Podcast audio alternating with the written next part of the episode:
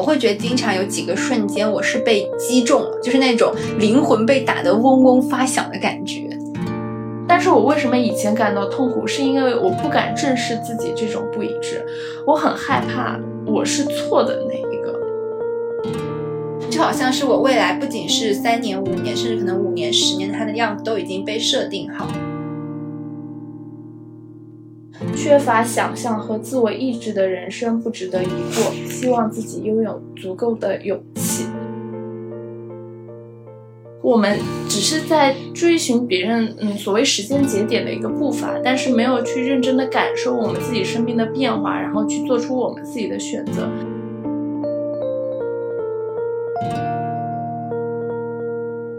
Hello，大家好，这里是如何是好，我是卷毛，我是奶壶，大家好久不见。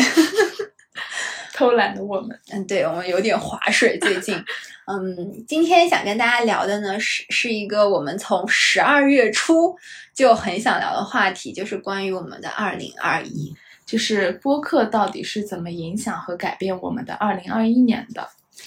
嗯，是的，二零二一年其实是我开始接触播客的第一年。嗯，就是在这之前，我并没有尝试过这个形式。二零二一年呢，我开始听播客，然后也开始尝试做自己的播客。那现在回望过去的话，确实会发现这件事情其实对我的生活带来了非常大的改变。嗯，同样，我觉得对我的改变也是非常巨大的。但是这种改变其实不是可以量化的。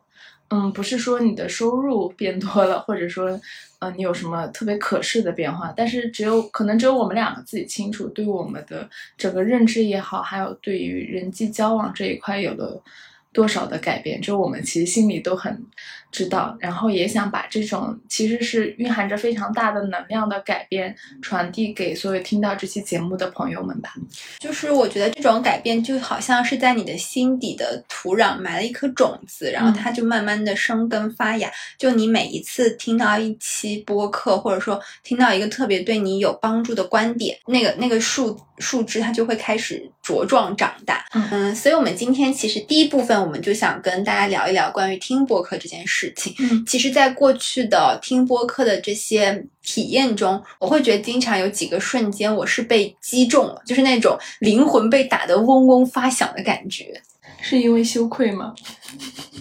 就是会觉得他讲的好有道理，然后就是好扎心。确实，有时候是挺羞愧，就会发现哦，原来我过去就是他说的这个样子。原来关于这个问题，其实有这么多的嗯解答。其实我觉得更多是一种共鸣，有的时候是你知道这个事情，但是你不知道怎么表达出来；有的时候是你知道自己的想法，但是没有办法去正视或者承认自己的想法。是的，然后播客这件事情，它我觉得它是让时间变得很有意义，嗯，就是你不会觉得自己的时间被浪费了。以前会觉得通勤啊、健身啊、做家务的时候，都会觉得这些时间。好像你除了做那件事情，你会不能做别的事情。嗯，特别是通勤的时候，就会觉得都在刷手机，无意义的刷手机或者跟别人闲聊中度过。然后，如果你可以非常投入的去听一期播客，然后去感受很多观点的碰撞，其实我觉得对成长来说是一个很大的帮助。嗯。它其实就很像大学的时候听讲座，嗯嗯，然后每次听一期播客都有一种专题讲座听完，然后自己会有很多想法，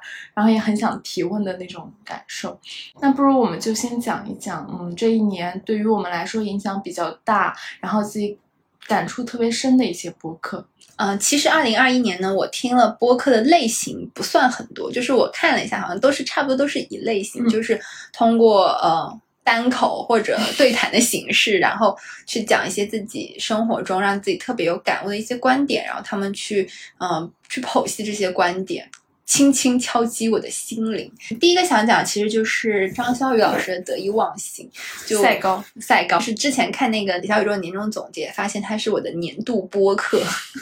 就是我觉得确实是在这档播客的过程中，嗯，我对自我的认识，包括对世界的认识，都发生了很大的变化。然后印象比较深刻，其实就是这几期吧。一期是我们人在故事的中途，这一期其实讲的是关于创作和体验的事情。嗯，还有一期是请管好。你的企鹅，就这个名字听起来很有意思。它其实讲的就是说，嗯，关于每个人对这个很多事物的认知以及观点之间，就是切莫过多的就是干预他人，就很多事情我们就只能通过交流，但是就是不要妄想去把自己的想法强加在别人身上了。然后还有一一期就是，呃，场上没有别人，就这个场上没有别人，就好像还在很多地方会被我引用，就是会觉得很多时候其实就是在茫茫宇宙中，你就是一个人，然后嗯，不用去顾及过多他人眼光，然后也不用过多的。嗯，有很多包袱，或者说很容易让自己变得不勇敢。如果是场上没有别人，只有自己的话，就是你就会更坚定，也更勇敢，然后也更愿意去做很多尝试吧。然后第四个就是你听见宇宙发来的心想事成了嘛，就是讲了一些跟他人连接的一些事情吧。然后啊，还有一期其实我没有写，就是我记得是他跟中二怪聊死亡的那一期，好像就是引用那个海念的诗句，叫“死亡是凉爽的夜晚”。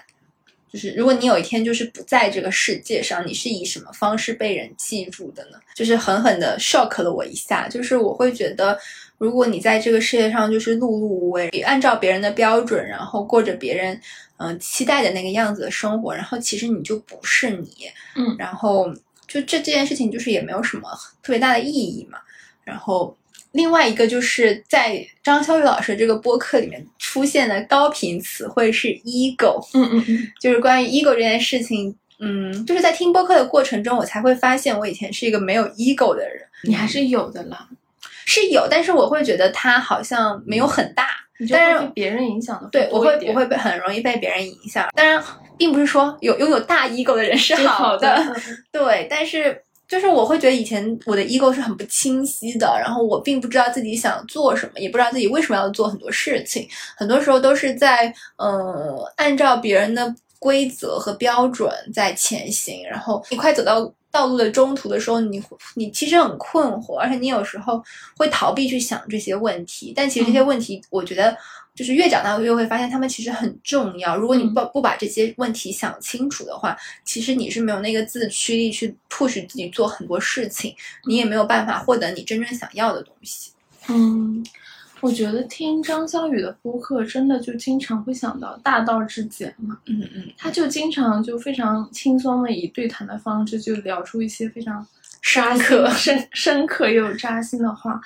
但是我觉得好像也是因为他自己那个人生阅历起起伏伏也多了，也看得多的。我们那个时候听播客，很多时候是因为有很多困境，然后没有办法得到解释。一般来说，大家都会习惯性把这个困境归结于环境的原因，或者说自我的原因。环境的原因就不用多说了。然后自我，其实很多人归结的原因是自己不够努力或者怎么样。但是。这一切都是太表太表层了，然后听张小雨播客就是不断的深入，不断的深入的感觉，虽然很有的时候觉得很痛苦，但是也是一种享受吧。就像我之前听他那个场上没有别人那期吧，我好像当时就很喜欢嘛，然后就记了那个标志了喜欢，然后那个理由就写了他里面说了一句话，就是和滋养你的一切在一起。滋养这个词就是非常的。精准，因为它既不是说，嗯，让你感到快乐，或者说就是让你单纯的觉得有意义，学习到了新知，它是一种精神上、能力上、感受上多方面的一种很高的评价。所以我觉得你在生活和工作当中都要寻找这个方向。嗯，我觉得就是我也记得这个，就是他说和滋养你的一切在一起。我觉得滋养这个词就是一种全方位的正反正反馈吧，不管是对现在的你还是未来的你，它都有这个正反馈的作用跟能力。对，如果熟悉我们的朋友应该知道，我跟奶壶之前是同事，然后就是也是听了这期播客，然后我就意识到我当前就是每每天要花去我至少三分之一时间的工作，嗯。的内容和环境其实是完全无法滋养我的，就是它让我觉得很痛苦，嗯，同时它让我觉得很没有意义。所以就是也是听这期播客的时候，我在不断的接触这些观点的时候，我就更加坚定了我一定要想办法去换一份工作。他在很多方面都强化了这种决心。嗯嗯嗯，除了得意忘形，我跟卷毛其实还有。共同的一期，就是觉得对我们影响很深，或者说受触动很大吧。它是随机波动的第五十期，人的疆域略大于刘小样的平原。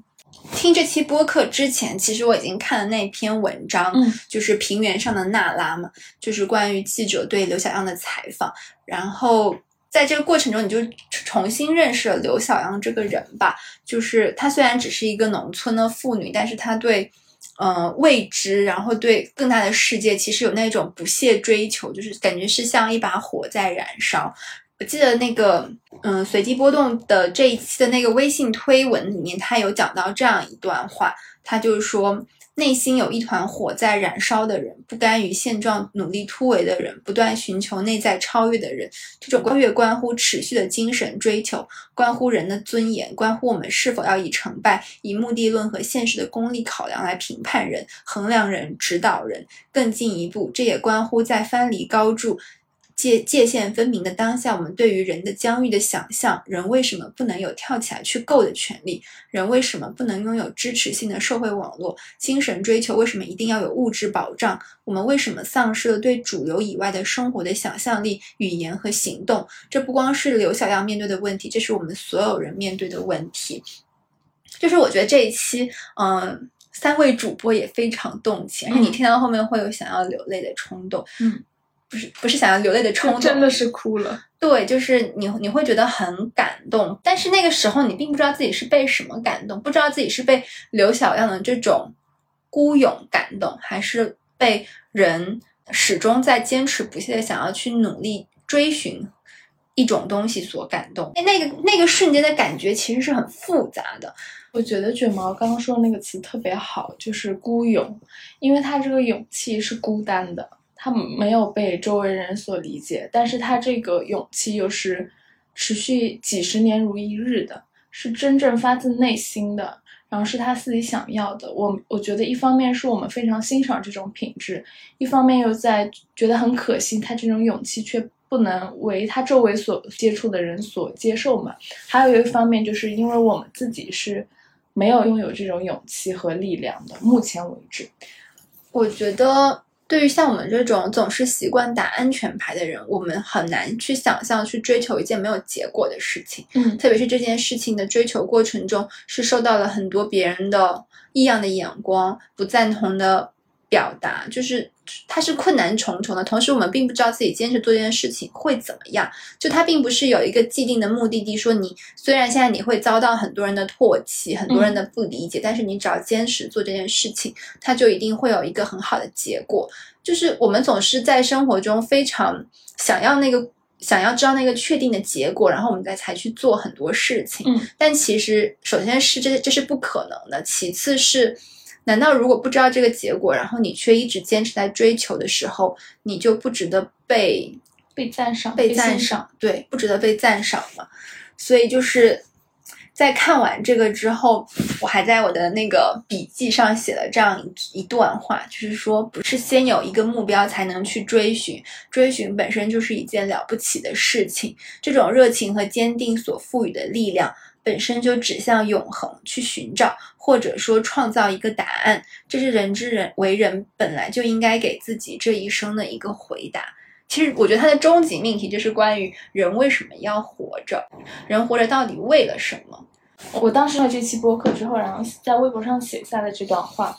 二十五岁生生日之后的每一天，我都觉得自己的内心是热烈的起伏的。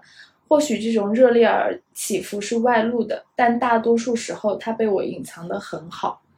我不知道为什么它这么特殊，就像是触发了一个小小的开关。坦诚来说，起初是焦虑，现在是跃跃欲试。听着解读刘小样，我突然意识到自己这半年的变化有多么巨大。缺乏想象和自我意志的人生不值得一过。希望自己拥有足够的勇气。出走是为了追寻什么呢？出走本身就是一种永恒的追求。嗯，我觉得还是在刘小样身上看到了很多对于生命的想象，然后看到他在他自己身上那种自我意志的体现，我觉得是我欣赏的，然后是我之后要努力去做的事情。这一点是非常明确的。我现在比二十五周岁 那段时间更加明确这这件事情。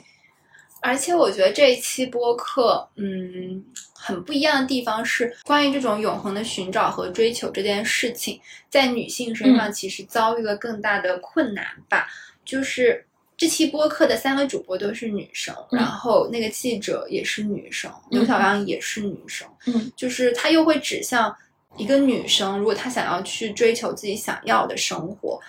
她是不是必须要面对比男生更多的？嗯，困难和挑战呢？嗯，我觉得我的回答就是是，而且是毫无疑问，在东亚就是是，甚至可能中国会比韩国、日本还好一些。然后我上次回家也有一个非常大的感受，就是我突然意识到，在二十五岁这一年，然后我和我周围的女生和家庭都有各种各样的意识上的分歧吧。嗯，就比如说在职业规划上，包括在对于未来人生的预期上，嗯，可能大部分家庭对于女生的设想就是，现在来说，就是你职业上要有一份自己能养活自己的工作，同时你最好还是要有一个人生伴侣。我先不说这个东西合不合理，是不是我们自己想要的，以及它背后到底蕴含着什么价值观。我就是同期对比我同龄的男生和家里有这么多矛盾，或者说有这么多分歧吗？我觉得毫无疑问是没有的。他们甚至不会讨论这些问题，因为。大部分男生的家长都还在跟他们沟通，更多是工作上的事情，对于他们未来职业上的规划的一些事情，像感情或者说成家立业这些事情，我觉得在男生的很多男生家庭，甚至是作为一个附属品被提及的，因为因为他们家长就知道，嗯，最核心最重要的东西是什么，就是你的职业发展。然后，但是在女生的家庭，我觉得我的父母。已经算是很开明了，我能看到他们身上是矛盾的，就是他一方面希望你拥有，嗯，比较幸福美满的家庭，一方面又希望你拥有自己照顾自己的那个能力嘛。但其实这两方面，其实有的时候对于同龄的，就是我这个年龄段女生，她所需要的能力那个画像是有矛盾的。就比如说我现在在职场上看到一些值得让人钦佩的，或者说有比较好的回报的女性，她们身上拥有的品质都。都很明显，就是比如说果断、勇敢，甚至是可以说是一些比较有男性特质的气质。那同样在这个年龄，如果想要培养这些能力和品质，你需要往的方向和你现在说我要成家，然后找一个丈夫好好照顾，不能照顾他，就是好好照顾这家庭所需要的，可能温柔、耐心，这些都是是有一定冲突冲突的。当然，你到后期是可以用一些智慧来化解的，但是这不是我们这个年龄段就能做到的平衡，所以就是，嗯，很很现实的一个困境吧。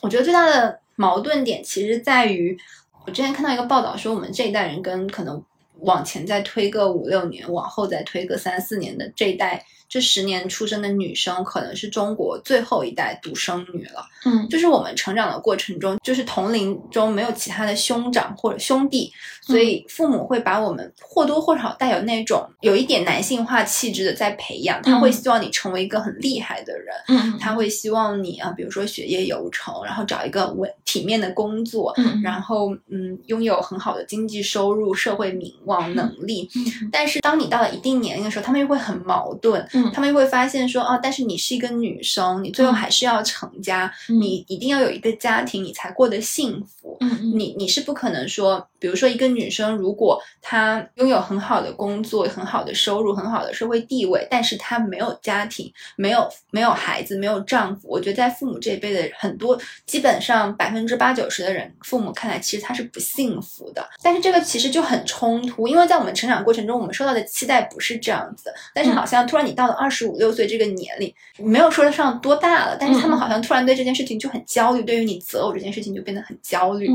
所以我觉得，就是女女生确实是在成长的过程中要面临比男生更多的嗯考验。就好像，嗯、之前不是我们也讨论过波伏娃说的那句那段话嘛，就是说，男人极大的幸运在于他不论在成年还是在小时候，必须踏上一条极为艰苦的道路。不过，这是一条最可靠的道路。然后，我们小时候其实也是被鼓励，你要你要拥有自己的能力去做这些事情。嗯但是波伏娃又说，女人的不幸则在于被几乎不可抗拒的诱惑包围着，她不被要求奋发向上，只被鼓励滑下下去到达极乐。当他发觉自己被海市蜃楼愚弄时，已经为时太晚，他的力量在失败的冒险中已被耗尽。我觉得。真的很有道理，就是你越长大越会发现，就是你小时候就是只有你一个小孩，然后你你你被鼓励说你要努力，然后然后成为一个很厉害的人。等到你到了二十五六岁，他们就会觉得，嗯，你要成家了，然后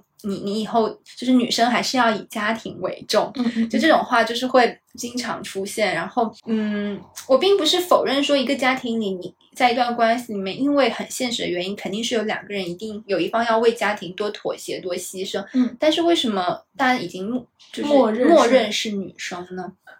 而且这种默认就造成了一个问题，就是你在前期没有走进家庭的时候，你就会有一个家庭身份的一个构想，嗯，那你自然很多你需要去做的努力，就是在作为职场上应该做的努力，你就不会去做了，因为你觉得你没有必要。这就是你被各种诱惑包围了。对，就是因为你被你被诱惑说你只要，嗯，去你只要拥有一个工作就行，你不必一定要在这个工作中获得多么大的好好的结果跟话语权，你以后是要更多的去照顾家庭的。但是这其实是把很多嗯关于幸福的追求寄托，或者说关于家庭的很现实的一些。经济上的考量全都寄托在男生身上，那一方面男生肯定很累，嗯那另一方面呢，其实是很大的不安全感的来源。嗯嗯嗯，对你和对男生都是有不安全的。对你就是你怎么能确定这个男生能几十年如一日的愿意这样，呃，爱护我？那对于男生就是这个家除了我还有什么值得可以依靠的？是的，而且这个这个事情，它其实很可怕一点是，它很大程度上是不可逆的。虽然我们总是说人人永远可以改变，人可能呃很多机会会在你人生的，呃比如说周年之后再出现。你当时到那时候，只要你愿意，你还是可以做出很大的成就。但是现实是，很多时候是这个过程其实不那么可逆。就像就像波伏娃说，就会你你会在失败的冒险中把力量消耗殆尽。如果你一开始没有没有这么大的认知更新，然后你没有想清楚自己到底要什么，然后在你年轻的时候没有去培养这方面的能力，等到你年纪大了，可能你四五十了。像刘小样那样，你想到自己很想要去永恒追，想要去追求某样东西，但是首先是你没有那个能力，其次是你想拥有这个能力，但是因为年岁和你认知的局限性，嗯你到那个时候你想去改变，比你年轻的时候要改变要付出的代价是多很多嗯的，所以这个过程它当然是不不能说它完全不可逆，但是这个这个事情的那个成本被大大的提高了。刚卷毛说的有一点，我觉得还蛮让我触动的是，嗯，你说我们可能是中国为数不多的一代的独生女了嘛？那也就是说，我们今天在讨论这个困境的时候，其实事实上已经是一种幸运了，是不是？可能甚至在之后，呃，多子女家庭出生呢，如果受到了传统思维的影响，那些女生甚至不会感觉到自己在成长路径上被被区别对待的年龄段，因为她们始终如一都是一样被被对待，甚至可能在读书阶段就会说你不需要那么努力。这种就会固化成一种模式，对就很可怕。嗯还有一个就是，我觉得在职场上现在其实还是男性主导的大部分。然后你如果想在男性主导的这个职场里面，嗯，必须付出比可能正常男性更多的努力，或者说你展现出更多的才能。一个是培养这个呃，就有这种努力的心和培养这个才能是本身就已经很困难。一个是你在前期进入职场这个路径上的选择，这都是很很大的问题。然后我我真的就是觉得女性就是困境重重。是的，所以讲到这个女性这个问题，就是就要不得不讲到 B Y M 的那几期关于女性成长的播客。嗯，就这个也确实是在二零二一年给了我很大触动的几期播客。嗯，呃，一期就是说，他说懂事儿让你压抑自我表达，你可以重新定义人生的游戏。还有一个就是人生幸福感究竟从哪里来？事业、亲家庭、亲密感，就这两期吧。嗯。我觉得关于刚刚讲的第一期播客，就它里面提到一个词叫懂事儿，嗯，就是我觉得我从小到大都是一个很懂事的乖女孩。就是简历里，他会在 B Y M 这些播客里面，因为他自己好像他的成长路径里面，他之前也是一个乖女孩，然后他会不停的去反思跟剖析乖女孩到底是一个什么存在。就其实乖女孩这个这三个字其实很可怕，嗯。就是她其实呃默认你是活在别人定义的标准下，就是你不可能自己说啊我是一个乖女孩，肯定一般都是别人说嗯你很乖，嗯嗯，那肯定是在别人的那个评价准则里面，你做了很多事情是符合。他们的期待的，就符合一个女生一个乖女生要做的事情。但是这个事情就是它其实是有一套嗯很成熟或者说一套很固化的模式，就是说一个乖女孩，比如说你你小时候可能很听话，然后你很乖，你也。你也不会去像调皮的男生一样去做很多让父母头痛的事情，然后你可能就呃安安稳稳的上学，然后之后就是上了一个不错的大学，然后找一份可以平衡家庭与事业的工作，花很多时间去照顾家里。其实他对女性在每一个成长阶段要承担的那些事情，然后要适应的那些模式都有。其实都有很明确那个社会期待在，但是在二零二一年，我觉得我就是经历了乖女孩的幻灭，因为我们之前的工作不是在国企嘛，不，我之前的工作，陈林基啊。我之前的工作在国企，其实这就是一个非常符合乖女孩的工作，就是你有很多自己的时间可以照顾家庭。但是其实，因为因为我之前也提到过，说这个工作其实它并不能滋养我，反而它让我觉得很窒息。乖女孩的画面就是在于，如果我是一个乖女孩，我不应该试图去摆脱这份工作，因为它是如此的适合我，如此适合一个有家庭的我。它就是它多么的适合一个女生生孩子，多么的适合一个女生去照顾一个家庭。然后就在听这些播客的时候，我心里非常非常的痛苦和纠结。嗯，就是在听这期播客不久吧，就是我有一天躺在床上，就是大概晚上一两点，我就突然觉得很窒息，我就在想。嗯，按照乖女孩的标准，我要去，嗯，可能是养育一个孩子，或者说更好的照顾家庭。那比如说，我可能在一两年之内我要生一个孩子，那我就更加不可能离开我们之前的那个工作。那不离开之之前那个工作，那生完小孩之后，我是不是更加不能离开？就好像是我未来不仅是三年、五年，甚至可能五年、十年，它的样子都已经被设定好。突然觉得非常的窒息，我觉得那我的人生还有什么盼头？我觉得这好可怕。然后。我就不停的在想这些播客里讲的事情，然后它里面就讲到一些观点，比如说，嗯，女生不应该追求成为一个乖女孩，嗯，还有就是不要在年轻的时候杀死自己，就是一种极大的确定性以及极大的无趣性，就它不是我想要的。然后他又讲了说，嗯，人生是一段漫长的旅程，就不是你现在不做什么，你以后就会完蛋。然后这些这些话就是。Totally 就是拯救了我，然后我在那个晚上就想清楚，就是我没有一定非要按照这个模式去生活，并不是一定要在啊，比如说我二十五岁的时候我结婚了，我二十七岁的时候就要去生一个小孩，然后我要为他付出我的所有一切，嗯这实在是太可怕了。就是我才二十七岁哎，然后也并不是说我二十七岁的时候把这些事情做完，好像说我到三十三、三十五岁的时候我就能解脱了，也并不是这样，因为一个生命它出现在这个社。出现在这个世界上，你要为他付出的心力是远比你仅仅生育他更多的。那你的时间精力，就就你的自我成长，其实它都会变成天方夜谭一样的东西。嗯所以我就在那个晚上，我就想明白了这件事情。在那个夜晚，就是我就是经历了女性的重要成长。嗯嗯嗯。唉，有点。他现在看起来有点感动，不知道为什么。不是因为太了解了，然后我会觉得说，嗯，听卷毛讲这些事，我觉得可能是我们之前都有看过别人的一个成长路径或者生活模式，但是我们只看到了那个最后结果，他二十五岁结婚了，或者说他二十七岁结婚了，他二十七岁生孩子，还是他三十岁生孩子？我们只能看到那个结果，然后所有人都会评价说啊，你在这个年龄段结婚是好的，你在这个年龄段生孩子是好的。但是我们根本不知道别人在结婚、生孩子以及许许多多人生大事上，他们背后是怎样一个状态和有怎怎样选择的故事。我们只是在追寻别人，嗯，所谓时间节点的一个步伐，但是没有去认真的感受我们自己生命的变化，然后去做出我们自己的选择。现在就是要，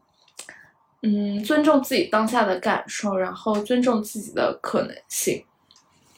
对，就是刚刚南湖提到说尊重自己当下的感受，就是听播客的时候，我也会有很，就是特别是刚刚提到那那几。嗯，那几档播客，就是你有时候会经常觉得我们对自己好差哦。嗯，特别是我吧，就是我以前会很很很喜欢 follow 别人心里的那个规则，去为了追求那个结果去做这些事情。但是其实这些都不是我想要的，也不是能滋养我，也不是能让我高兴的事情。所以就是在二零二一年的另一个新感受，就是我们要对自己好一点。嗯，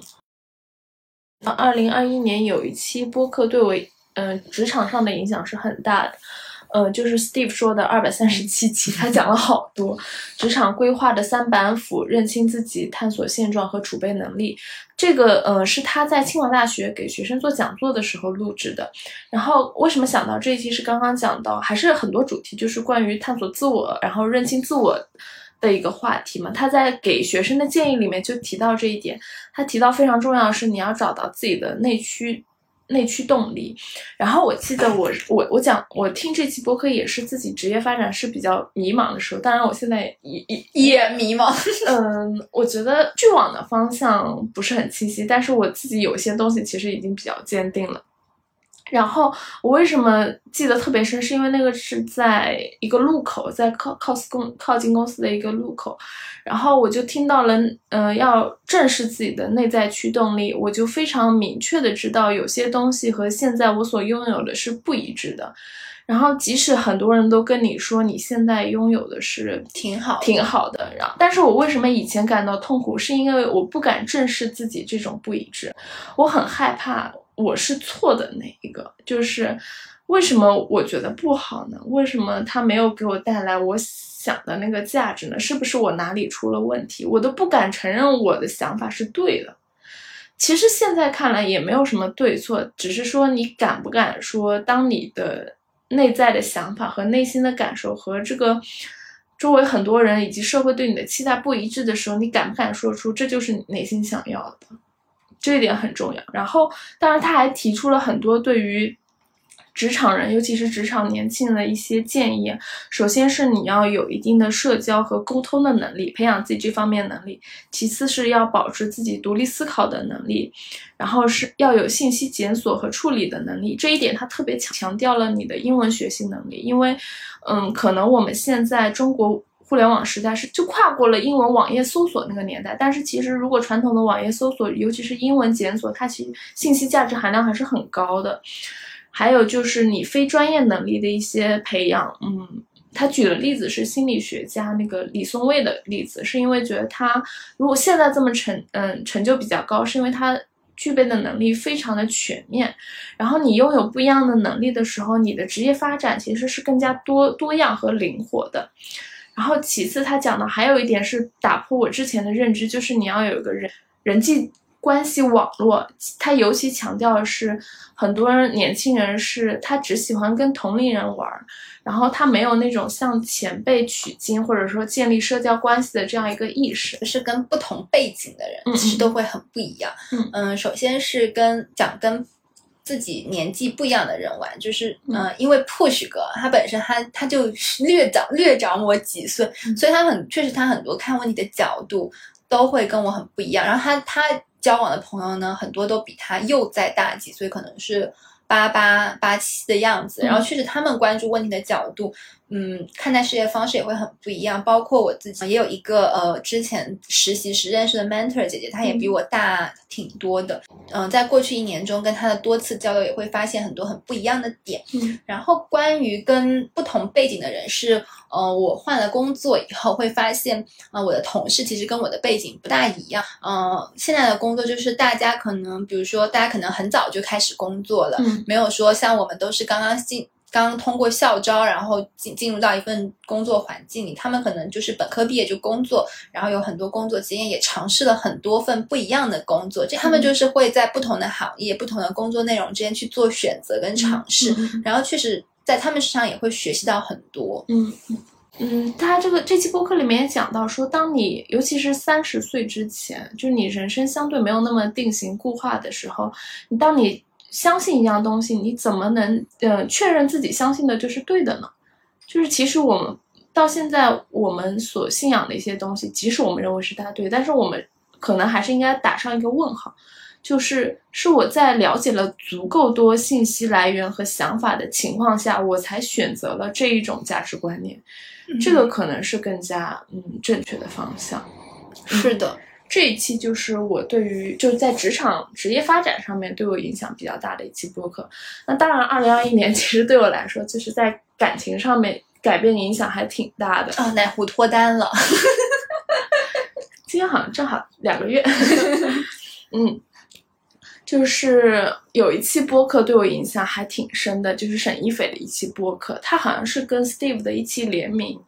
然后他。嗯，那期播客它有一个核心观点，就是爱情是勇敢者的游戏。嗯，是吗？我觉得是。我我一时之间不知道该怎么 讲述这一期播客，要不你来提问吧？啊？所以这期播客给你最大的感受是，爱情是勇敢者的游戏。你觉得不勇敢的人就不能获得爱情？我没有想这么犀利，我想的是，嗯，我觉得我在爱情里其实没有那么勇敢。然后，你觉得自己不勇敢的点是什么呢？嗯，就会想，我会我会希望在感情的前期就能把那种不确定性消除掉，但是其实是不可能的。就是你刚认识一个人的时候，你能看到的东西都是有限的，你一定是需要时间，然后相处去磨合，然后再发掘更多的优点或者合适的地方。但是一开始的时候，我就希望自己有足够的信息量来来来坚定自己这种想法，但是其实这是很危险的，因为如果你一开始就就有所谓的比较坚定的想法，那是不是对方给你提供多了比较虚假虚假的信息呢？然后呢，就是我男朋友给我很大的信心和勇气，就是他会，就是他跟我告白的时候，甚至都说了，因为只是刚认识，然后虽然不可能说就是感情有多么深厚，但是他是非常认真想跟我一起去探索后面的生活的。然后我觉得这个就是给了我很。很强烈的信心，然后就觉得自己要正视自己的那种情感，然后一起去真的是探索后面的人生会怎么样。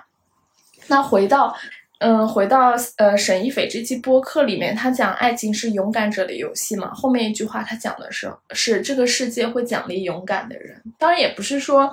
你不勇敢，或者说你没有那么勇敢，就不会获得什么。但是我是认可这个世界会奖励勇敢的人的，前提是你已经有了有更多自己的想法，了解自己想要什么吧，然后也有自己的一套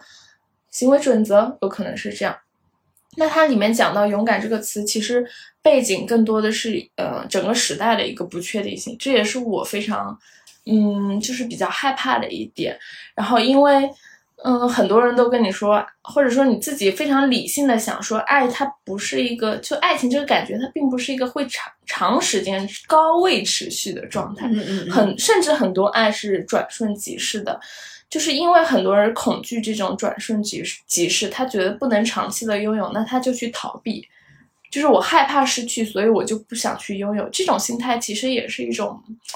就是不够有勇敢的体现嘛。那反沈一斐在播客里面讲到说，反映到社会实际就是消费主义会在这种情况下更加盛行，因为你买了一个东西，你买了个名牌包，你买了一辆车，那这个东西就是你的，它是确定的，所以很多人在追求这个东西，他没有亲密关系，然后他去买车买房，然后这些东西都是确定的，然后好像能填补一些内心的不安全不安全。当然，这肯定是能给你很多物质保障，但是。反正我不知道其他人，我对于比较好的感情或者亲密关系，我是向往的。然后我就是可能听了这期播客，加上嗯，周围很多人给我鼓励，然后包括卷毛，包括其他人，就是会让我觉得说，嗯，就有时候不需要考虑那么多。然后你真的未来的事情，未来。就在说，你只要好好感受每一个当下，自己去努力就可以了。然后沈一菲在播客里也讲到说，只有真的拥抱不确定性，才能解决不确定性。嗯，就是我觉得在感情上，二零二一年对我来说影响非常大的一期播客。我觉得刚刚提到那个不确定性，不只是关于爱情吧，就是关于人生，就是你只有拥抱不确定性，才能。解解决不确定性，你就是要慢慢的努力，才能把一个又一个的未知，就是落到实处吧。对，而且人生就是一场探索的旅程嘛，就还是那个有想试图拥有一个明确的终点，然后一路奔跑到那里，然后躺着在美丽的风景里躺着欣赏，就这个这个事情基本是不可能的。嗯嗯。然后，嗯，我我的，嗯，二零二一年最后一期想跟大家分享的播客，其实就是在小宇宙里面应该就是很火的一期，也是刚刚奶壶有提到，就是 Steve 说里面他说文学是人生的后悔药那一期。嗯，这期给我的感觉就是听了这期播客以后，我有更热爱读书，特别是读小说，因为它里面就是我记得很清楚，杜素娟老师她去讲那个。呃，莎士比亚讲写那个《李尔王》嘛，就是说李尔王他年岁渐长的时候会惶恐不安，因为要卸下王冠，他就不再是一个王，然后他就变成一个普通的老人，所以他渴望一种全部的爱，要所有人爱他如爱自己的生命一般，但其实这也是不可能的嘛，这就是一种病态。但是最根本的原因就是因为他找不到自己除了王冠以外的价值，所以就是我就后来就是写了一篇叫。丢掉王冠的小说，这是我自己的小说初体验，可以，就还蛮搞笑的。就是我觉得听这期播客的时候，我就会在想一件事情，就是我们每个人的价值到底是什么？嗯，然后以及就是在这这期播客里面，可能就是因为杜素娟老师真的沉浸文学。二十余载，就是能够从他的讲述里面去感觉到文学的魅力，所以嗯，听了这期播客里面，二零二一年也看了一些小说，特别是读也读了很多加缪的，就感就觉得在小说里面去感受很多小说人物的那种心境的变化，然后去体会很多生命的变化，其实也是一件很美妙的事情。嗯嗯嗯，完全赞同，我也很喜欢这期播客。嗯，以上就分享了很多期我们二零二一年特别喜欢的播客。那当然，我们也做了博客。二零二一年尝试对。嗯，其实二零二一年为什么我们会开始想要自己做播客呢？对于我来说，其实就是因为我听了播客之后，觉得这种聊天啊、对谈很有意思，然后很想尝试一下这种表达形式。还有有时候就是，特别是因为二零二一年在生活中和奶壶有时候真的是在认真讨论一些问题，然后有时候就会觉得刚刚那半个小时啊、一个小时，它值得被记录下来。如果我们年岁渐长，再回过头去回望自己的成长，其实会觉得很有意义啊。就是我也很好奇，我们比如说过个五年、十年，我们是不是有一些想法上的改变？如果当下把它记录下来，就是才能让我看到我们的一个成长的轨迹。更多是出于这种心情。那你觉得我们做播客以后有哪些改变吗？嗯，我觉得从播客，你想做一期播客，我们要开始选题，然后呃就。整理思路，然后录制播客、剪辑、做文案，这些其实都多多少少都会有一些能力上的要求，包括你逻辑思维，然后包括你最基本的一些剪辑技巧，包括你沟通表达，这些其实都是有提升的。可能最大的改变就是，对我来说蛮特别，我可能没有跟你讲过，就是让我觉得创作的门槛这个事情，在思考这个事情，创作本身肯定是一种门有有门槛的。但是其实，当你真的去完成它的时候，你并不会觉得就是那些所谓一直在创作的人跟你有太大的不同。以前我看他们好像都是有滤镜的，但是当我真正成为也是试图成为一个内容表达者的时候，就会觉得这个就是你生命的一部分，然后就是你去记录生活，或者说你记录自己想法的一种方式。嗯，那些再再有一些跟你说他在做创作的人。跟你讲话的时候，你不会对他们有太多的幻想，然后你会更加聚焦在内容本身。嗯嗯，哎，这个是一个蛮新的角度，确实会更聚焦在那个内容本身，然后会觉得那些能够创造出好内容的人，真的是很有才华的人。讲到这一点来说，觉得对做播客后对我最大的改变，其实。嗯，应该是他会 push 我去思考很多事情，然后同时也去摄入很多新的事物，然后不断在自己的脑海中试图去把它整理成一个能够呃表达的事情，就是它成它确实成为了一个事儿。嗯嗯，然后另外一个对我来说比较大的改变就是，我觉得它就是做播客以后，我有更打开自己。嗯嗯，就特别是我们做了也做了一些访谈类的播客嘛，特别是我记得就是我们对朋友灵魂拷问那一期，就是我觉得我重新认识了我的很多朋友，就是会觉得跟他们更近了，跟他们的交流更通畅了。嗯，我也是，尤其是。很多朋友其实你已经有段时间没有联系了，然后当你说你在做一个事情，他们还愿意帮助你的时候，你很感动，很感动。然后你也会借这个有一个情感上的互动和连接，我觉得还是挺好，就是对于我们自己本身友谊的一个维持也是很好的。然后，嗯，对我来说还有一期，其实我不知道你感觉怎么样，因为你其实是输出者，就是怎么理解爱而不得这一期，我跟你说过很多遍，就是你那四个词。这是真的是深深的印在了我的心里。我来再强调一下我们卷毛大师的那个核心关键词：恋爱能手卷毛大。他对于爱情的一个理解啊，克制、信任、理解和自我认同。然后有的时候，因为我现在不是在谈恋爱嘛，有的时候也会时不时的想一想，说是不是做到这一点、这几点，然后就还挺，就是收获匪浅吧那种感觉，然后得意。行了行了行了，然后嗯，还有就是一九八八，就是我们第二期，就是现在线上仅存的第一期，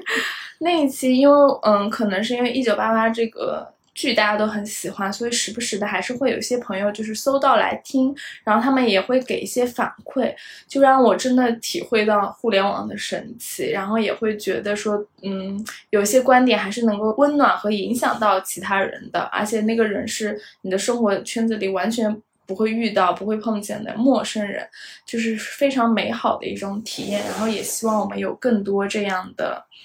嗯，作品出现吧。是的，这个也是我很想跟大家说的话，就是我觉得通过做播客，确实是跟很多陌生人建立了连接，也没有很多，但是跟一些陌生人建立了连接。然后就是真的有一种，呃，在茫茫宇宙中，每个人可能都是一颗星球，然后我们就接收到了其他星球的回音，那种感觉。嗯，关于做播客以后还有哪些改变？我觉得还有一点，对，反正对我自己来说是。很 special 的一点就是，我觉得我放下了很多那个自我审查的那个事情，就是因为我们做播客，嗯，确实是有在这个过程中不断成长了，但是一开始肯定是稚嫩的一些很生硬的表达，包括我们很多口癖，而且你还要剪它，不断的去回听自己，然后还会在想自己说的是，首先是表达方式好不好，其次是自己说的内容有没有道理，就在这个过程中，一方面是一种对自我的。观察就更加清晰了，但是一方面你也会放下很多自我审查的那种，嗯，很很盯住的要求，就是你会变得更 free 一点，就是嗯，我觉得这是这对我来说是很好一件事情。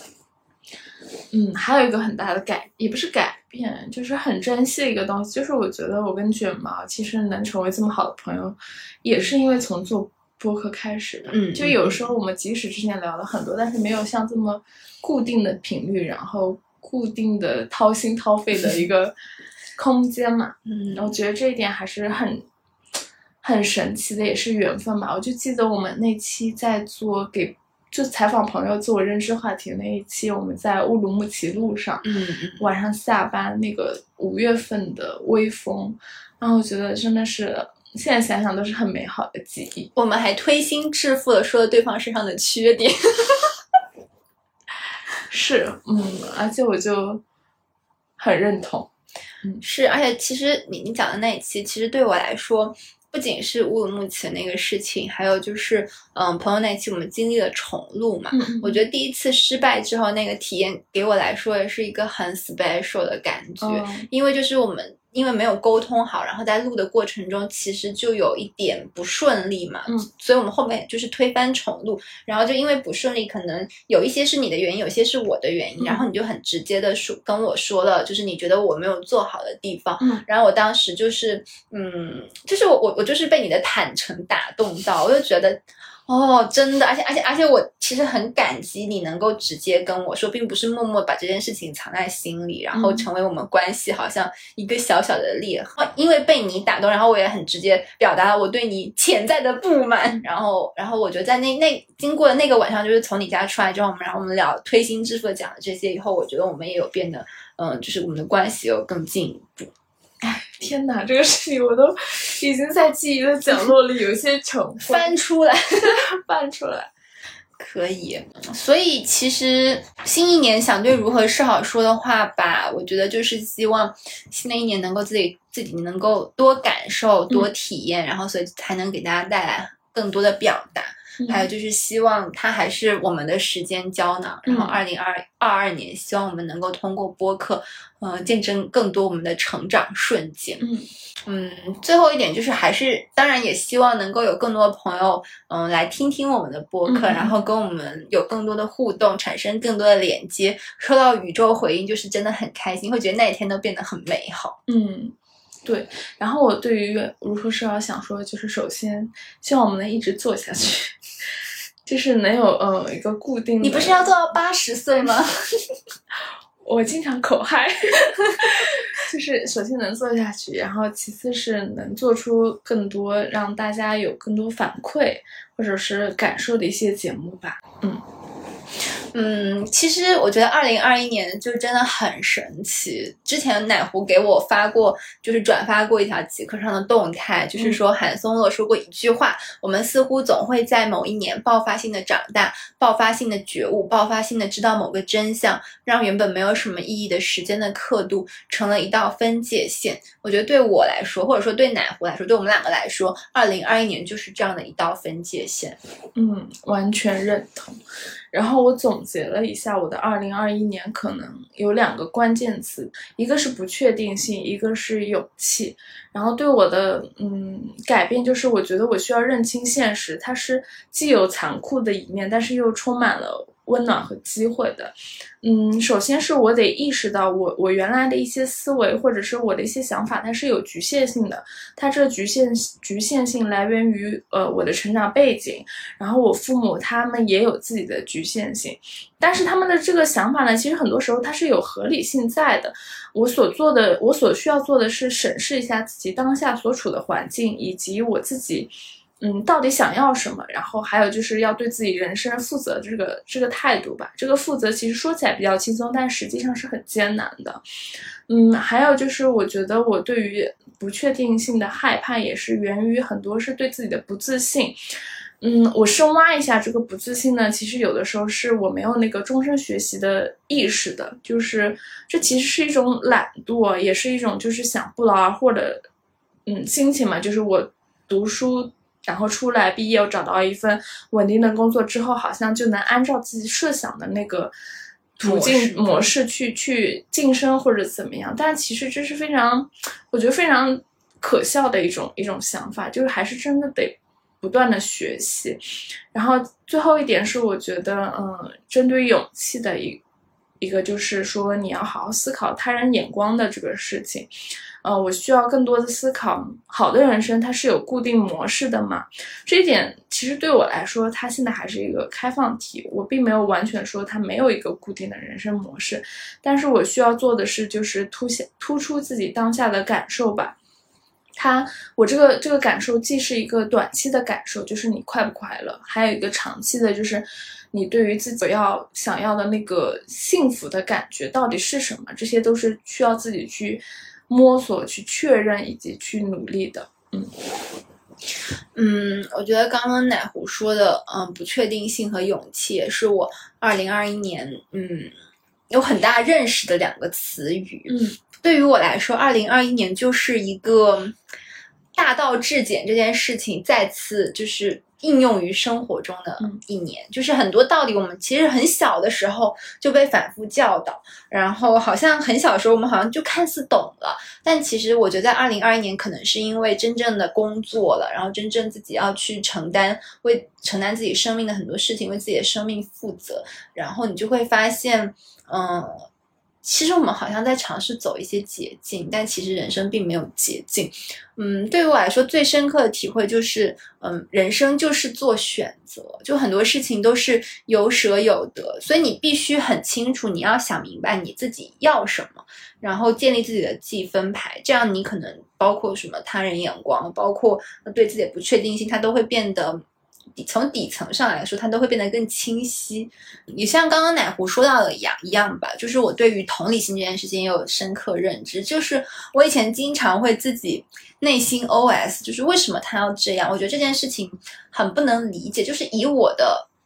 以我的背景和我的心态，我很不能理解他为什么要做这件事情。但是二零二一年，就是可能通过。因因为发生了一些事情，包括读了一些书，我就会发现每个人其实都是在自己的剧本里，嗯，演出。然后每个人做了很多选择，都是因为他过往的，包括局限性或者说过往的经历，走到了今天这一步，所以他会做这些选择。所以同理心这件事情真的很难很难，但是可能还是要在不断的学习。对。我觉得二零二一年想明白了很多事情，二零二二年希望真的把这件事情落到实处，嗯，希望自己能够脚踏实地，嗯，去感受很多事情，然后更勇敢去体验很多事情，嗯，然后去多了解更多的世界，然后让自己变得更清晰一点点。因为我觉得这件事情就是奶壶说的，终身学习，终身受益。嗯，就我觉得我现在是一个对很多事情都保有好奇心的状态，包括一些。行业知识领域还有一些学科，我觉得这一点是非常好的，也是比如说像我现在在阅读一些书籍的时候，我就是单纯能够感觉到收获新知的快乐。嗯，这一点是我觉得是二零二二年，我是更想要多了解这个世界以及它运行的规律。嗯，可能它我更多是抱着好奇心的目的去了解，没有那么强烈的功利性。但是我相信，如果当我真的是付出了很多时间去去学习，去增进自我。我觉得在某一个时间，他会回馈给我一些东西。虽然我不知道他回馈的是什么，但是一定是一个嗯值得做的事情。所以我在 新年的元旦的时候，跟跟卷毛口嗨说，说我今年要读三十本三十本某种类型某些类型的书籍。然后现在也有在在努力。嗯，按照计划进行，我觉得目前的感受还是很好的。总结来说，二零二二年，我希望自己能够顺着我自己的喜好，做一些逆人性的事情，就比如说克服懒惰、惰性这这一类的，嗯，不太好的习惯。克服人性太难了，但是每个人都是在痛苦挣扎中。嗯，那好吧，那我们今天的。播客就先聊到这里，感谢大家的收听，谢谢大家，大家新年愉快，然后新的一年都有所收获，然后有所成长，也最重要的是收获幸福吧，让我们一起变成更厉害的人，Power！好，大家下期再见，拜拜，拜拜。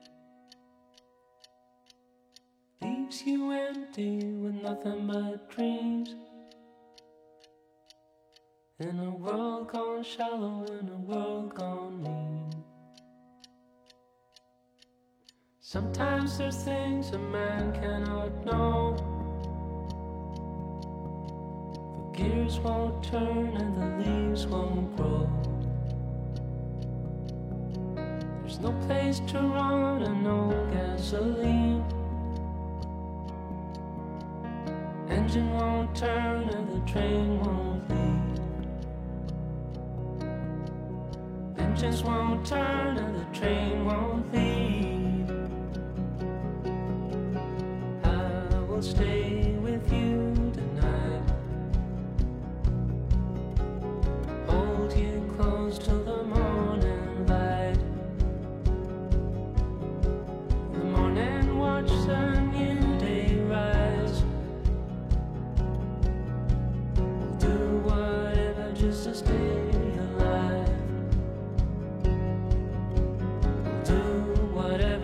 Stay.